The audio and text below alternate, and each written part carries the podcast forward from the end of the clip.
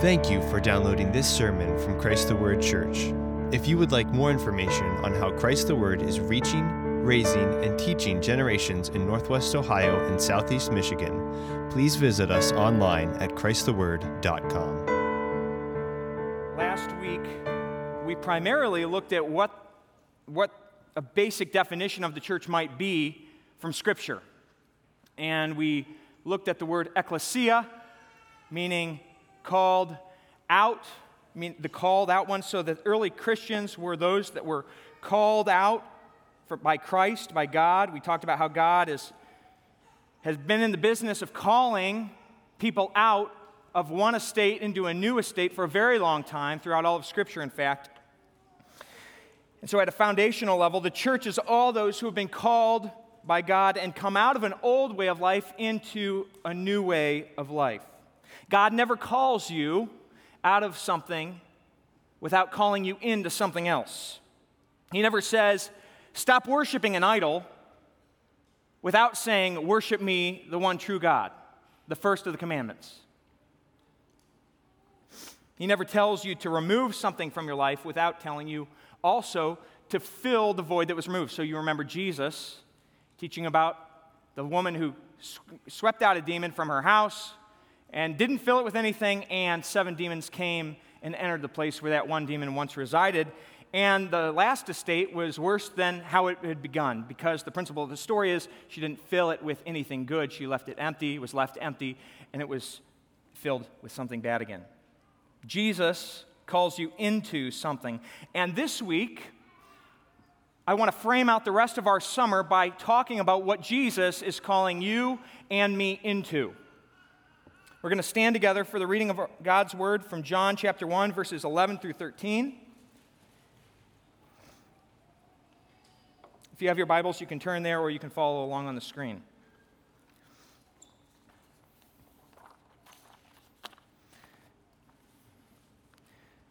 This is the Word of God.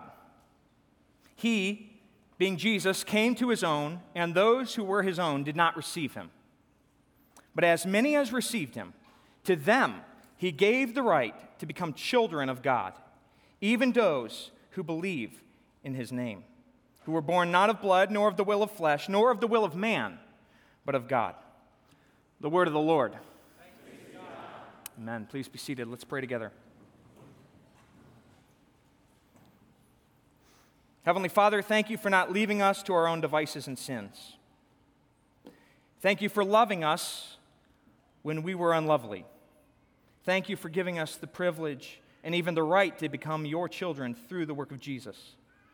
And now, as we consider this great calling, we pray that we would be filled with joy and humility in your presence.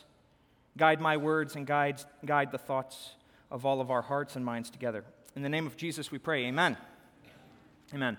When Jesus calls you out of the world, he isn't calling you out of old habits, old sins, old addictions, negative and healthy relationships only. That's not the only thing He's calling you out of. When God calls you, He's calling you to something more. All of human history can be framed in by the idea of two families. Two families, two lines of people, starting at the very beginning and going for all of the rest of history. We're living in it right now. The New Testament speaks to this, so does the Old. God said this in Genesis to the serpent right after Adam and Eve sinned by eating the forbidden fruit. Listen to this I will put enmity between you and the woman, between your seed and her seed. He shall bruise you on the head, and you shall bruise him on the heel. Two seeds, your seed and her seed. Two cosmic families forever after in this cosmic battle between light and darkness the seed of woman, the seed of the serpent. We have two types of seed represented, representing two distinct families, not of blood, but of spirit the family of God and the family of the devil. You'll remember that in the New Testament, many years later, when Jesus is rebuking the Pharisees, what does he say to them regarding their lineage, their line? He says, You are like your father Abraham. Isaac? Jacob? No, the devil. You are of your father, the devil, and your will is to do his. When God calls you, when he called me, we were not just called out of old relationships into new relationships. They aren't just relationships. He's called you into a family relationship. He's called you into the church, which is the family of God. The church is the family of God. There is no more pervasive idea in all of Scripture relating to the essence of the church than it is the family of God. And so Jesus teaches us to pray to our Father. We are made sons and daughters of the living God, the Most High. All who are led by the Spirit are sons of God, heirs of the promise, heirs also, fellow heirs with Christ.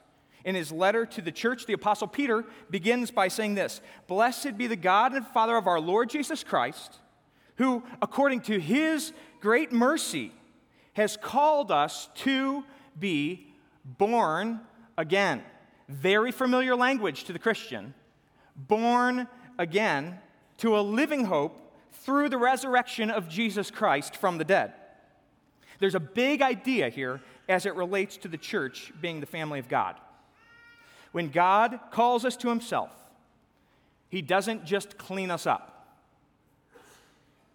We don't just drop all of our old habits Remember last week we, we talked about the fact that being called out wasn't just a matter of looking different. We talked about the fact that we ought to look different, but it's, it's not just a matter of looking different to the world, it's a matter of being different.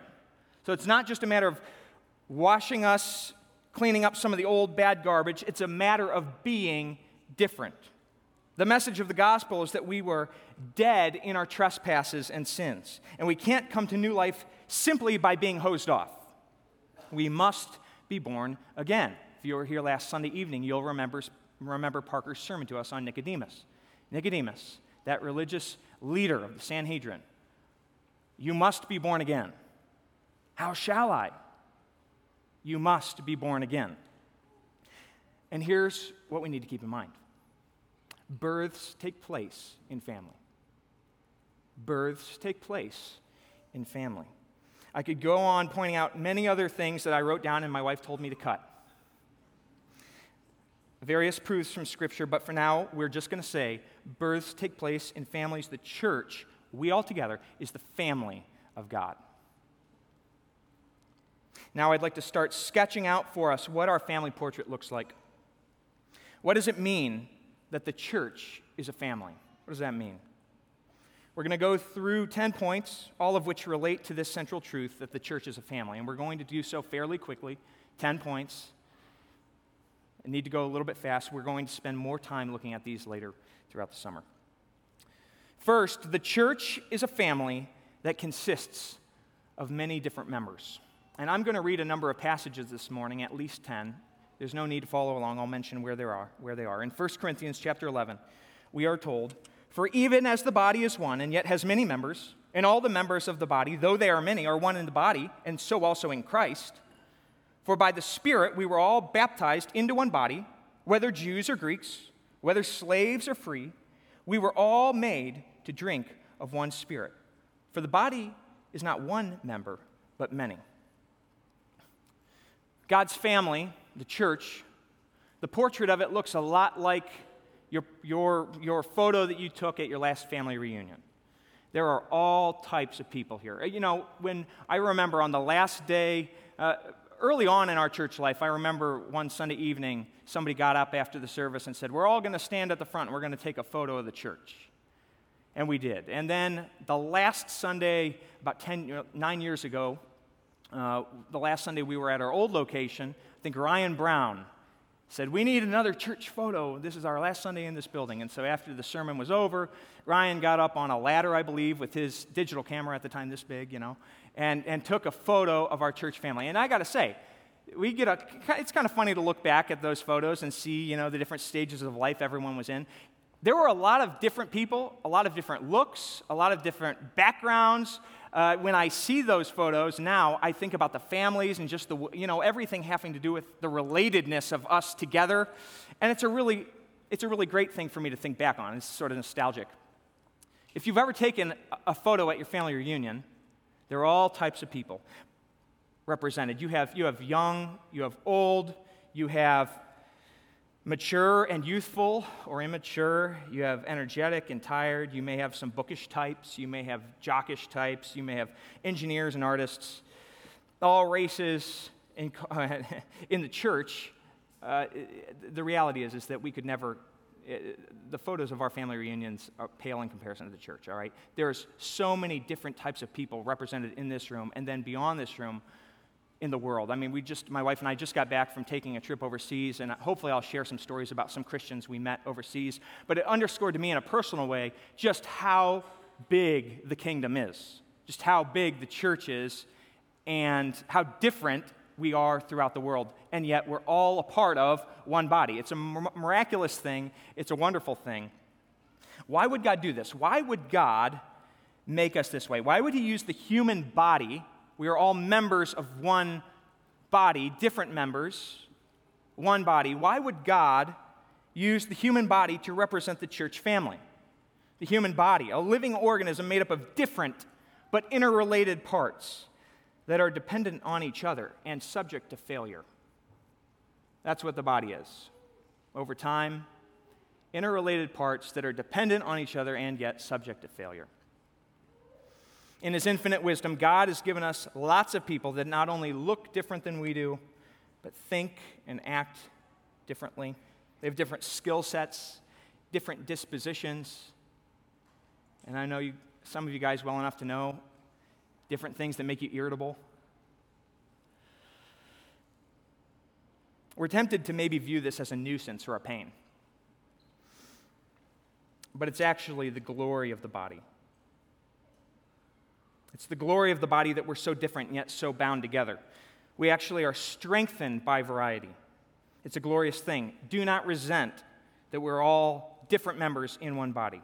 Do not be tempted to go and form your own ghetto within the church of people that think like you and come from the same sort of background that you come from. That's not why God created the church. God could have made it homogenous, He didn't for a reason. The church is a family that consists of many different members. That's the first thing. The second thing is the church is a family that has a rule to live by. Every family has rules that they live by.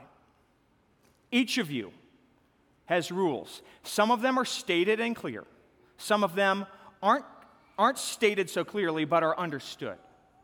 Some families, there's rules to live by that are healthy and promote unity and joy.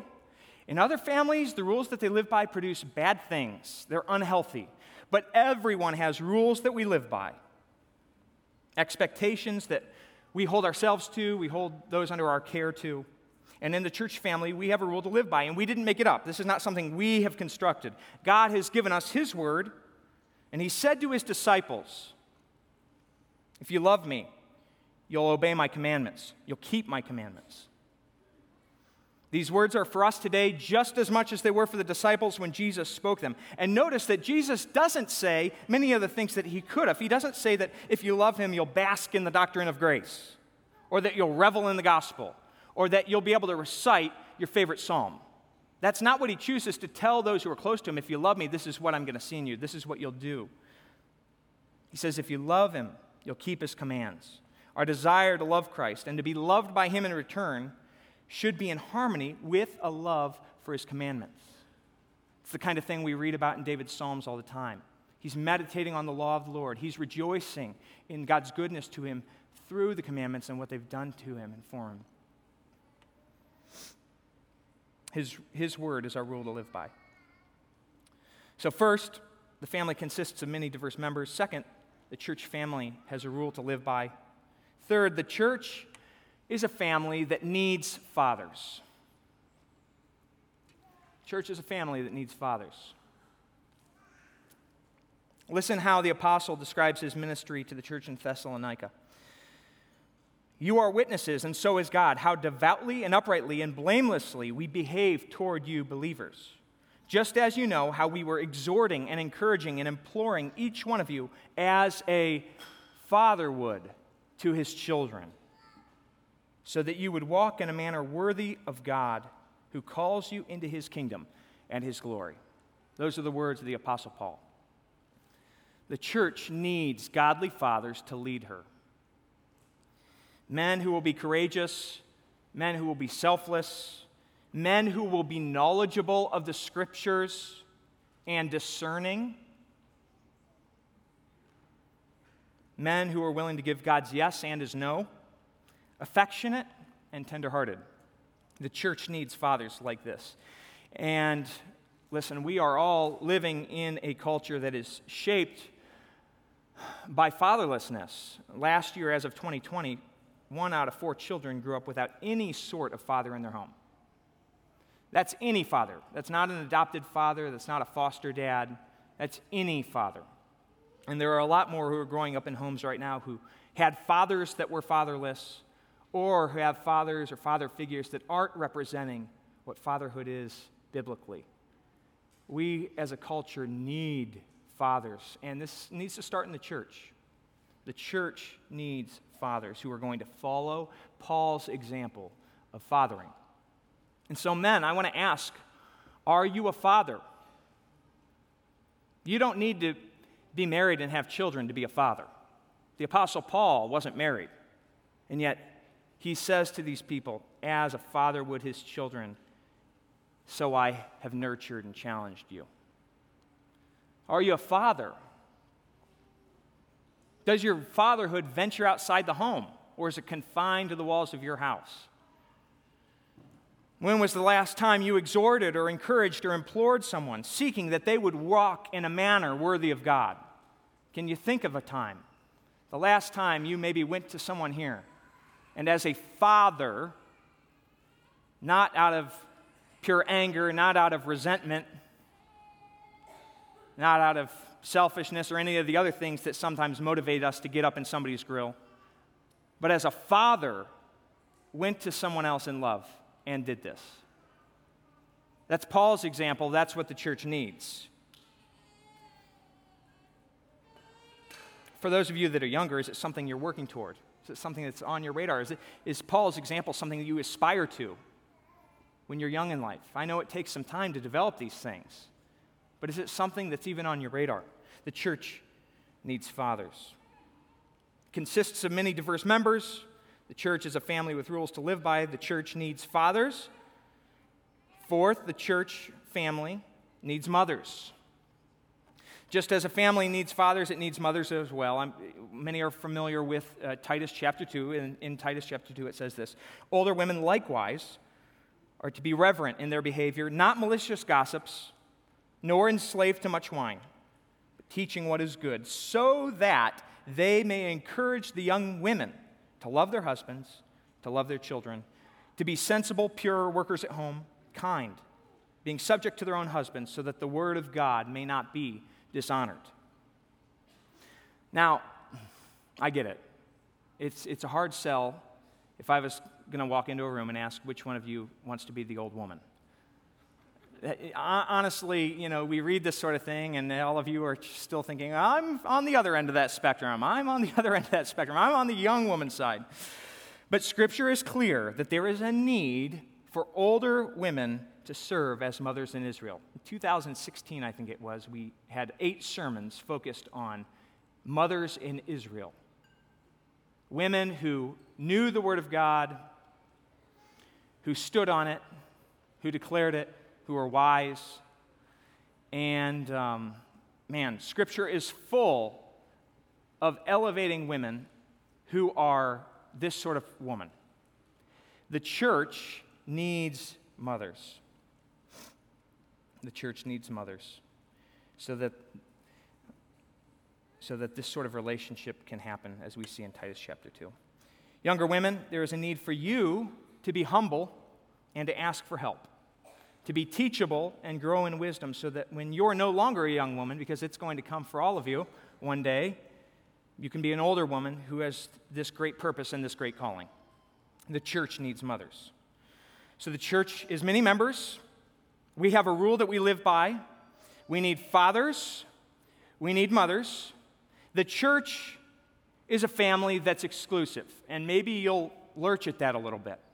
What do I mean the church family is exclusive? Well, listen, I hope that my family is generous and gracious and loving to our neighbors. The people we live around in Waterville, I hope they know us as a family that's benevolent, that's kind, that's thoughtful. And I hope that that's the case for you as well. But listen, here's the thing we're all exclusive. Every single one of us is exclusive with our families. We don't treat everyone the same. We don't hold unilateral standards across the board. We don't love the kid down the street for as much as I love him. I really do love him. He's great, and he eats lots of meals at my table. But I don't love him in the same way that I love my own children because they're family and there are differences there. Similarly, the church doesn't treat insiders and outsiders exactly the same. It doesn't blur the lines until differences become unintelligible. Inclusivity is the mantra of our day, and yet Jesus is clear that his purpose in coming wasn't to unite, but it was to divide. And that didn't stand in opposition to him loving and being gracious and welcoming and being hospitable and calling out to people to come. Those who are weary, heavy laden, and I'll give you rest. This is what Jesus says Do you suppose that I came to grant peace on earth? I tell you no, but rather division. From now on, five members in a household will be divided three against two, and two against three. They will be divided father against son, and son against father, mother against daughter in law, and daughter against mother, mother in law against daughter in law, and daughter in law against mother in law. Excuse me, I almost read daughter in law against mother in law twice in that list. Division, division isn't inclusive.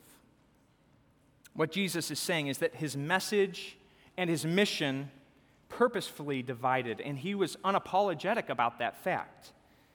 He taught everywhere that if we weren't willing to hate our father and mother, he taught elsewhere, rather, that if we weren't willing to hate our father and mother, that we were not worthy of him.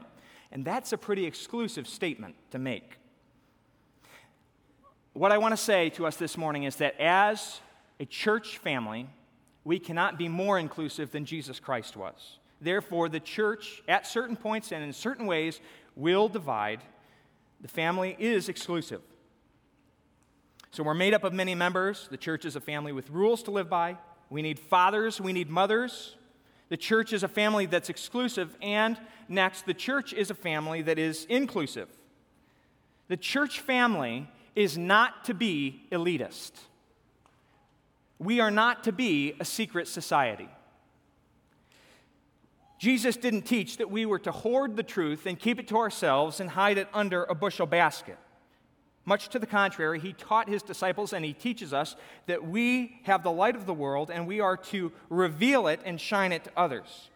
Jesus commissioned his church to carry the good news to the nations, calling them, calling them to the light of the gospel. And in Matthew chapter 28, Jesus says, uh, it records that the 11 disciples proceeded to Galilee, to the mountain which Jesus had designated. And when they saw him, they worshiped him, but some were doubtful.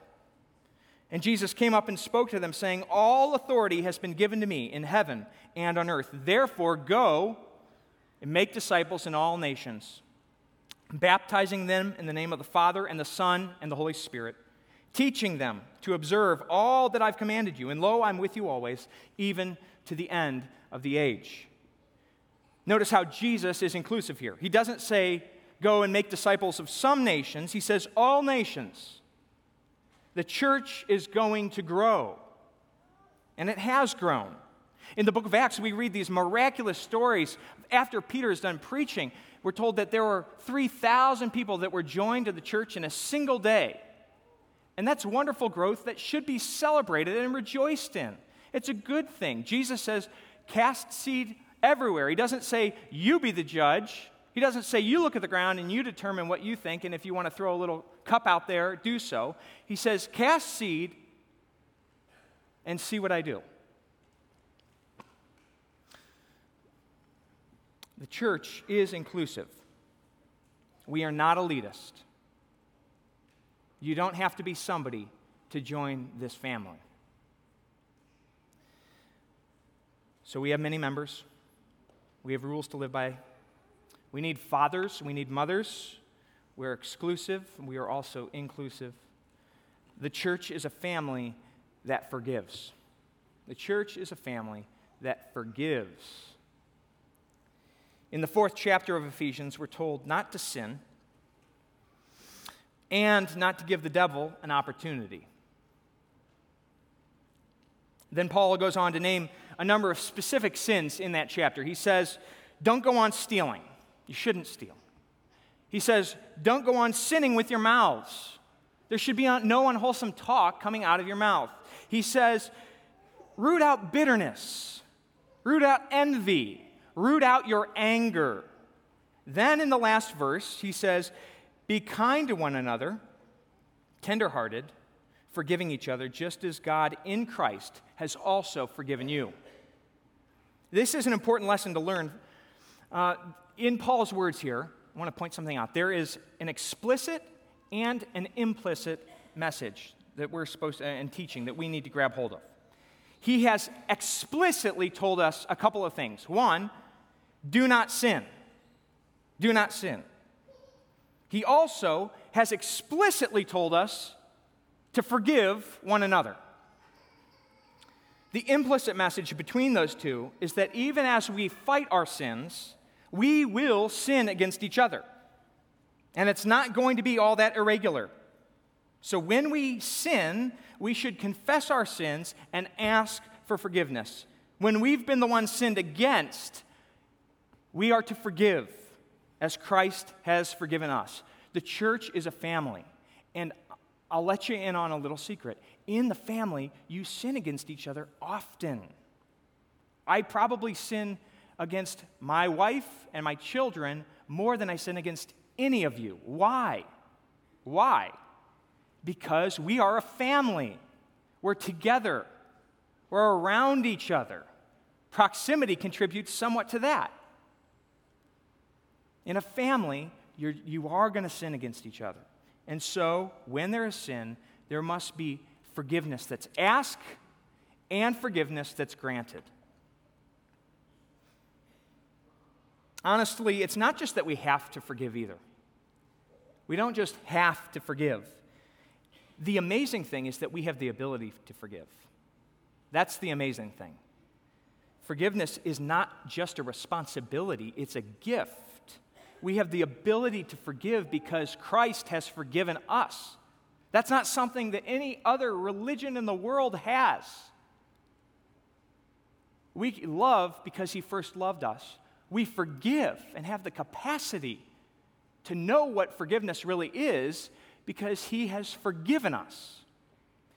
And so it is a duty, it's a command, it's something Jesus said if you don't forgive your brother, I won't forgive you. So it is a command, it has an edge. He's been very clear with us. But it's actually also a gift, something to be rejoiced in. It's so good for us it's good for us to ask for forgiveness, and it's good for us to forgive other people. We, we'll talk about it more, but it is such a wonderful thing.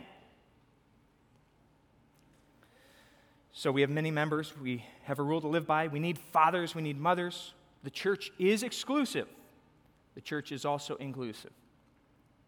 The church is a family that forgives. And eighth, the church is a family that is hospitable. Be devoted to one another in brotherly love. Give preference to one another in honor, not lagging behind in diligence, fervent in spirit, serving the Lord, rejoicing in hope, per- persevering in tribulation, devoted in prayer, contributing to the needs of the saints, practicing, or literally, the word is pursuing, hospitality. To be the church that Jesus calls us to be, we must pursue hospitality. If we look at what Paul's saying here, he doesn't just tell us to practice hospitality in a vacuum. If you had your Bibles in front of you and you're looking at this passage with me, you would recognize that it's, it's resting upon the central command of this passage at the very beginning, where he says, Be devoted to one another in brotherly love. And so, all the things that he listed after that, ending with this, this statement that we are to contribute to the needs of the saints and pursue hospitality or rather contribute to the needs of the saints, pursuing hospitality, inferring that hospitality is one of the ways which we contribute to the needs of the saints, these things are all pointing back to the very idea that we love one another, that we're devoted to one another. We will pursue hospitality if we love one another. Now, I understand. There are some of you right now who want to read a verse like this and say, I'm going to go the a la carte route. I'm going to let them over there be hospitable because that's sort of their thing. And I'm going to be the one who builds the brother up, or I'm going to you know, be the one who writes a note card. Jesus didn't say that this passage is a la carte and that you can pick and choose, you know, that each member can kind of take one as they see fit. These things are all things that if we love each other, which is not a, not a specific rule to just a demographic within the church, but the overarching um, uh, rule for all of all of God's family, that these are the things that we will want to do. And notice also that Jesus anticipates it, hospitality being something that doesn't necessarily just flow out of us because he says pursue. It's not something just, it doesn't say ooze hospitality, right? Some of you ooze hospitality, and that's a great thing. For others of us, we need to talk with our spouse and make a list of people that we want to have into our home and then look at the calendar and select dates, and then go to church, and it's, it's, it's, it's more like that. That's okay. That's pursuing hospitality, and that's something for all of us. For the Christian, hospitality is a way of life. It doesn't just, it doesn't it just make sense if you love someone that you'll want to be with them? Isn't it obvious? Now, there's a, there's a family that lives in a home down the street from here and uh, they, a few years ago, built a house in St. James Woods after the father got a promotion at work. The house is a blessing because now they have the space they need. They'd really outgrown their old one, and they're grateful to be where they are now. They are a great family, they, they really love each other. One of the great things about this house in particular is that each of the kids now has their own bedroom. It's a real answer to prayer. Now they don't have to share space. They all have their own areas for their own toys. In fact, they do a lot less fighting now that they play in separate rooms. They really love each other. The mother really likes the house too. It's got one of those things she's always wanted a big old kitchen with a double wide fridge. And that fridge comes in really handy because she can store three weeks worth of TV dinners in that fridge at one time. And that's really helpful because now the kids can just slide down the stairs, rip open that fridge, grab whatever version of the three TV meals she has bought and stocked in there, throw it in the microwave, and be upstairs back into the rooms in just a few minutes. They don't really have to interact. That's nice, but they love each other. They've never gone on a vacation together, but they did recently use the money that they might have spent on a vacation, and they bought everyone in the family new iPhones. They also set up a Netflix family plan so they're not confined to watching TV in the living room together anymore. They really love each other. Last year was the parents' 25th anniversary. They really love each other, so there was some talk of taking a trip to celebrate. She wanted to go to Venice, and he wanted to go to Southern California. So they did, each on a separate ticket. They really love each other. But can a family that really loves each other love each other without the desire to be together? Is that real love? It's the same in the church family. Same here. We are to be hospitable. So, one, we have many members. Two, you're going to remember these by the end. Two, we have a rule to live by. Three, we need fathers. Four, we need mothers. Five, the church is a family that's exclusive. Six, the church is a family that's inclusive. Seven, the church family forgives. Eight, the church is a family that's hospitable. Ninth, the church is a family that protects each other. At the end of Peter's first letter, he writes to the elders and he says this says, Shepherd the flock of God which is among you. And when the chief shepherd appears, you will receive the unfading crown of glory. There's protection in the church family. Throughout Jesus' teaching, he frequently warns of what? He warns of wolves, false shepherds, enemies that will try and creep into the fold by a different way so that they might take lure away the sheep of God. He warns about these people. He also, in addition to outside predators, reminds us again and again the reality that sheep are not very smart. One of the ways he reminds us of that is his painful, painful uh, conversations with the disciples. And, you know, remember I said this to you? Why that? Oh, please, I just told you this last. You know, the interactions where you think, come on, guys, you're the 12, you should get this already. Jesus knows our weakness. And so he reminds us, uh, he, he, teaches of, of, predators, of wolves, of people that try and creep into the, to the sheepfold and harm the sheep. And he also, throughout his ministry, points out, maybe passively, the reality that we aren't necessarily the smartest of people. We do dumb things, we make dumb choices. We think we can get over the ditch, and we jump and we wind up headfirst down in it. We need someone to pull us out. Thankfully, Jesus has called under shepherds to care and protect the family of God. He's called under shepherds to this work. And not only do we have the leader's protection, we also have each other. We also have each other. You know, the, the, the reality is, I'll, I'll, just tell you a brief story. Um, we were a few weeks ago driving in Montenegro, and um, we were in the middle of the mountains, and it was one of these shepherd scenes. You know, I, I, you've probably heard about them before, but we heard all these bells ringing, and um, we, we were in our car, and all of a sudden we noticed that coming at us on this one lane dirt road was probably, I don't know, 350 sheep, something like that. And in front is the shepherd, and he's got his staff, and he's making this noise with his mouth. And and kind of banging the stick on the ground as he walks. And then there's just this huge herd of sheep following after him. And so we pulled over to the side of the road and sort of came around our car. And, and, and, um, and honestly, a couple of the things that I want to point out from that, that scene stick out to my mind in relation to what I'm saying right now is the sheep helped each other, actually. The sheep sort of were a guiding force to each other. They had a shepherd out in front leading the way right? So the shepherd wasn't going to lead them toward a waterfall, wasn't going to lead them toward a ditch, wasn't going to lead them toward a, a, fence that had all gnarly barbed wire in it so the sheep would get all caught up. He was leading the way down the, the, the road, and yet the sheep, it was very clear, all sort of helped each other along too. You know, you see some of the bigger sheep coming alongside the smaller sheep and keeping them sort of in the roadway. It was a really cool thing to see. And at the end, a little boy, presumably the shepherd's son, on his bike, you know, just leading up the rear in case any stragglers fell behind. It was a really cool scene because you have the shepherd, you have the shepherd's son, and you have all these sheep sort of helping each other find their way down the road from the pasture back to the barn where they presumably lived. And then it was neat. We got to drive through all their manure for the next two miles.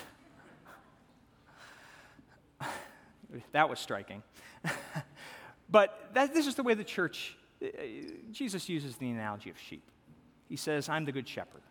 He says that we are the sheep. He says that there are predators that are going to try and get in to harm the sheep. And He's given the church under shepherds to keep us safe. And He's given us each other to keep us safe and in bounds. We need each other. There's protection in the church family. A good family watches out for each other. You know it. You can tell a good family by seeing if they're loyal to each other. You can see how, if they protect one another. You can tell a lot about a family by watching the children and how they interact when they're out and about. I'm having a flashback right now of a time when I was down on the ground and my siblings tried to jump me while they had the chance. And I'm thinking that works against my analogy. But there are good families that, you know, have those incidents too. uh, but you, you see it. You see it. And the church is the same way. The church is the same way. There's protection in the church. Tenth, and finally, so recap we have many members, we have a rule that we live by. In the church family, we need fathers, we need mothers. We will be exclusive. We are to be inclusive as well. We will forgive each other. We will be hospitable. We will protect each other. And finally, 10th, we're getting ready for a big family reunion. All of history is going to culminate in Jesus bringing his church back to be with him in the new heavens and the new earth. That is the message of the gospel. That's the message of the New Testament. We're all going to be gathered together in one time, in one place, and we will worship before the throne of heaven. Again, in Sunday school class earlier this morning, my dad made the point that we aren't just living beings, we are immortal beings, meaning we have a birth there is a time where we did not exist, but there is never a time after, after being conceived where we will fa- cease to exist. We will go from this world into the next world at death. We live immortally. And we are going to the new heavens and the new earth where we will be gathered in one time and place to worship before the throne of God forever. That's that's the message of Revelation. Time and time again, it doesn't matter the way you read Revelation, there are various ways to read it, but one of the things that is very clear is that heaven is going to be a place of worship before the throne of God, of rejoicing, of fall, falling down before God and casting our crowns at his feet. There will likely be other things beyond that, but that is, the, that is something that is very clear all throughout John's, the chapters that John records. There's a scene described at the end of John's Revelation. I'd like to read just a bit of it to you. It's from Revelation chapter 19. And it says, The 24 elders and the four living creatures fell down and worshiped God who sits on the throne, saying, Amen, Hallelujah. And a voice came from the throne saying, Give praise to our God, all you his bondservants, you who fear him, small and great. Then I heard something like the voice of a great multitude, and like the sound of many waters, and like the sound of mighty peals of thunder, saying, Hallelujah for the Lord our God, the Almighty, reigns. Let us rejoice and be glad and give glory to him, for the marriage of the Lamb has come, and his bride has made herself ready. Amen. That is the future of Christ's church. The bride has made herself ready. The bride that Jesus purchased with his blood and made beautiful has made herself ready. That is the culmination as a church family, our weekly worship, what we do here every Sunday morning, is, an, is in anticipation of this great reunion. Week by week, we're training our bodies to bow before the throne of God. We are training our hearts to love His word. We are training our voices to sing His praise. We're training our stomachs to enjoy His feast. We're getting ready for a family reunion. So, this morning, if there's an overarching thing that I want you to remember, that I want all of us to have set into our heads, it is that the church is the family of God. It is the family of God in all of these ways. We have many members. We have a rule to live by. We have fathers and we have mothers. We are exclusive and inclusive. We forgive. We are hospitable. We protect each other. And we are headed toward, we are preparing for a big old family reunion. Now, I've worked in the last 35 minutes to sketch out what our church should look like and how we are to act and treat one another. And week by week now, through the rest of the summer, we are going to be taking a closer look at each of the things that I've mentioned in brief this morning. That's going to ha- be how we handle the summer. But right now, as we close, I want to take a moment and I want to ask you are you a part of the family? The church is the family of God. Are you a part of the family? This might be the first time you've attended church, or maybe this church. Or maybe you've, you've been a regular part of church life, you've, you've grown up in a church. Regardless, the question is the same. I want to ask you are you a part of the church family? And if you're not, and there are some here that are not this morning, God is inviting you. God is welcoming you to his family. You might be thinking, ah, sure, but if you knew me, if you knew the things I've been involved with, if you knew my past, you wouldn't be as likely to welcome me in. No, no. All of us share the same exact story. Everyone here, Scripture gives all of our backgrounds in a phrase, and that is, we were dead in sin and without hope in the world. But God, being rich in mercy. But God, being rich in mercy, made us alive together with Christ. We all share the same background. So don't think if you knew me, you wouldn't be speaking so freely. Maybe some of you here have grown up in this church and you, you feel like you've fooled people for the last 10, 15 years. You've, you've been playing people, you've been dodging.